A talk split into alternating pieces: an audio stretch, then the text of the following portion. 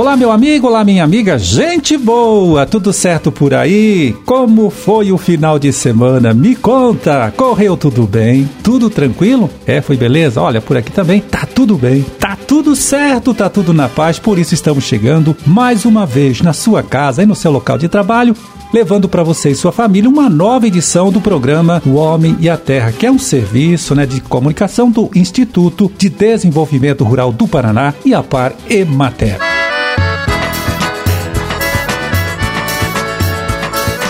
É aqui na produção e apresentação, mais uma vez, conversando com você estou eu, Amarildo Alba, ali do outro lado, trabalhando na sonoplastia está o Gustavo Estela, né? Nesta segunda-feira, de lua minguante, 12 de junho de 2023, Dia Internacional de Combate ao Trabalho Infantil e Dia dos Namorados, hein? É data também do aniversário de Bema, Lindo Oeste, Matinhos, Ouro Verde do Oeste, Santa Teresa do Oeste. A todos os nossos parabéns.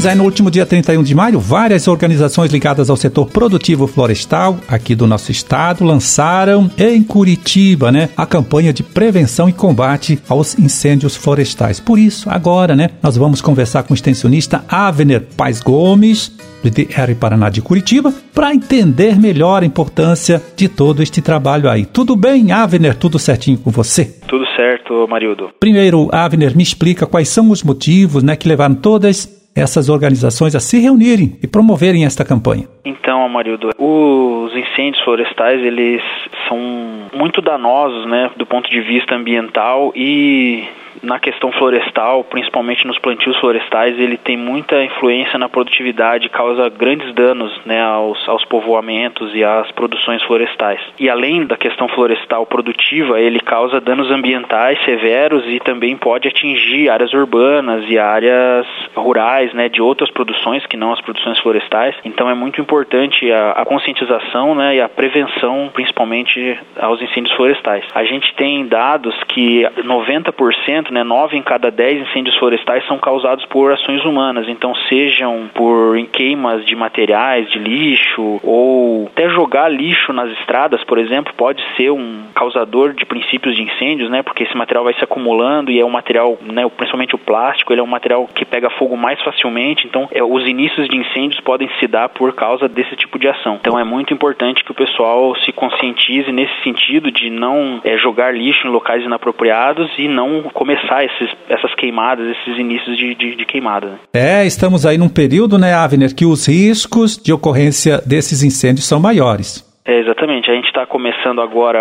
vai começar o inverno no final de junho, né? Por isso até a campanha tem início nesse período. A questão das geadas, principalmente, que causa o ressecamento da vegetação, né? É um fator que aumenta a possibilidade e dependendo da intensidade dessa geada, né? A intensidade desses incêndios pode ser bem grande, né? Os incêndios, além da questão danosa enquanto eles estão né, queimando, eles têm consequências depois, né? Dessa queima também. Então, a perda de fertilidade do solo porque acaba matando micro-organismos e outros componentes ali do solo que são vivos, né, que contribuem para a fertilidade, a ciclagem de nutrientes e outros aspectos aí ligados à fertilidade. Né? E tem a questão da poluição do ar, no caso quando há queima de áreas nativas, né? Então também é, pode ocorrer a destruição de áreas que possuem nascentes, então prejudica até a, a, produção de água potável, problemas nas redes elétricas, então eles causam bastante prejuízos, que normalmente no final do inverno ali no mês de agosto, né? O agosto é conhecido como o mês das queimadas, depois que a geada já secou tudo, né? Então é muito importante que o pessoal evite usar o fogo para manejo de plantas daninhas e para limpeza de área, para evitar esses acidentes aí, essas,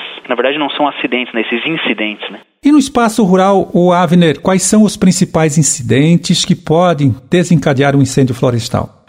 Justamente essa limpeza de terrenos, né, e de áreas, principalmente pastagens, às vezes locais de difícil acesso para limpeza mecanizada, né, para roçada mecanizada, o pessoal utiliza o fogo após a roçada é, manual ou mesmo sem roçar, né, põe fogo para realizar essa limpeza, tirar essa vegetação ali que não é de interesse, né, do produtor. E também quando faz queima de leiras, né, às vezes o pessoal roça e limpa o terreno e faz enleiramento e depois queima esses é, sem devido cuidado com aceros e outros, né, outros outras medidas ali de contenção desse fogo, isso pode causar consequências graves. Até a gente, na verdade, apesar de conhecer, né, saber que essas práticas são utilizadas, a gente não aconselha e não recomenda que o fogo seja utilizado né, para esse tipo de limpeza. E para encerrar, é, teria mais alguma consideração a fazer a respeito desse assunto? Aproveita. É, a principal questão que a gente está batendo nessa campanha, é, além das medidas preventivas, né, é a situação de que o produtor ou mesmo o morador rural ou urbano que avistar um incêndio, ele não deve tentar combater o fogo. Ele deve procurar um lugar seguro, avisar as pessoas ali dos arredores para que se afastem, né, e evitem o contato, evitem tentar mesmo combater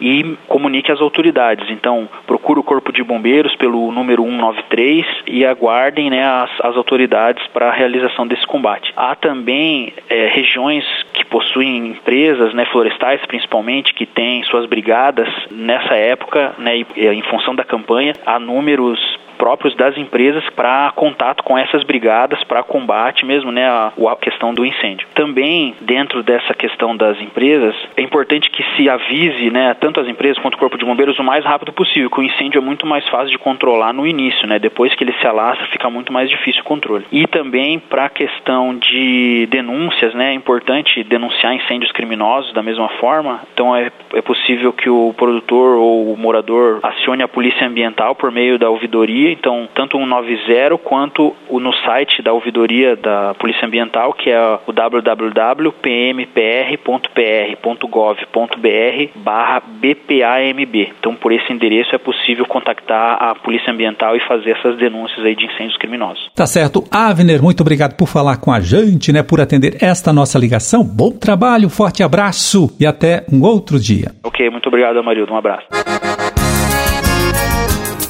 Bom, e depois desta conversa né, com o extensionista Avener Paz Gomes, que falou sobre a campanha de prevenção e controle dos incêndios florestais, nós vamos chamar a participação da engenheira de pesca, Daiane Lenz, né, que falando lá de Toledo, tem um recadinho importante para você, meu amigo, para você, minha amiga, que lida com a criação de peixes, tá certo? Vamos ouvir? Fala, Daiane! Olá, ouvintes do Homem à Terra. O período atual de transição entre estações, com a chegada de frentes frias e oscilações bruscas de temperatura, costuma gerar preocupação nos piscicultores e com razão, pois são registrados surtos de doenças significativos. Hoje eu quero falar especificamente da branquiomicose, uma doença que está ocorrendo com frequência na região oeste nas últimas semanas. A branquiomicose é uma doença causada por fungos que atacam as brânquias dos peixes, causando lesões lesões nesse órgão tão importante, de forma que os animais não conseguem respirar ou excretar amônia para a água. É uma doença que ocorre mais comumente em peixes jovens,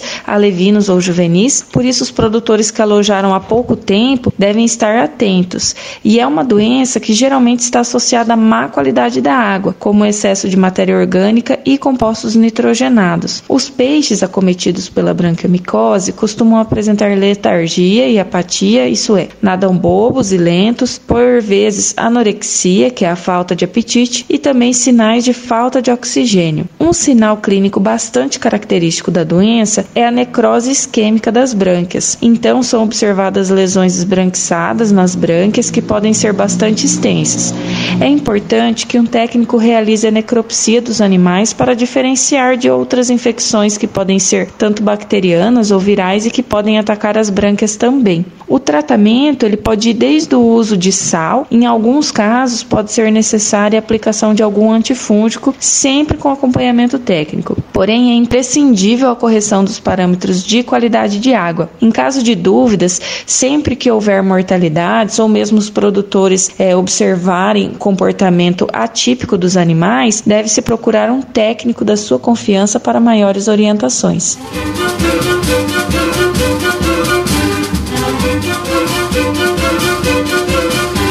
É, com esta participação da Daiane, nós vamos terminando aqui o nosso trabalho de hoje, desejando a todos vocês uma ótima segunda-feira, uma excelente semana de trabalho também para todos vocês e até amanhã, quando estaremos aqui de volta, né, mais uma vez para conversar com você, para trazer para você e sua família também mais uma nova edição do programa O Homem e a Terra. Forte abraço é para todo mundo, fiquem com Deus e até lá.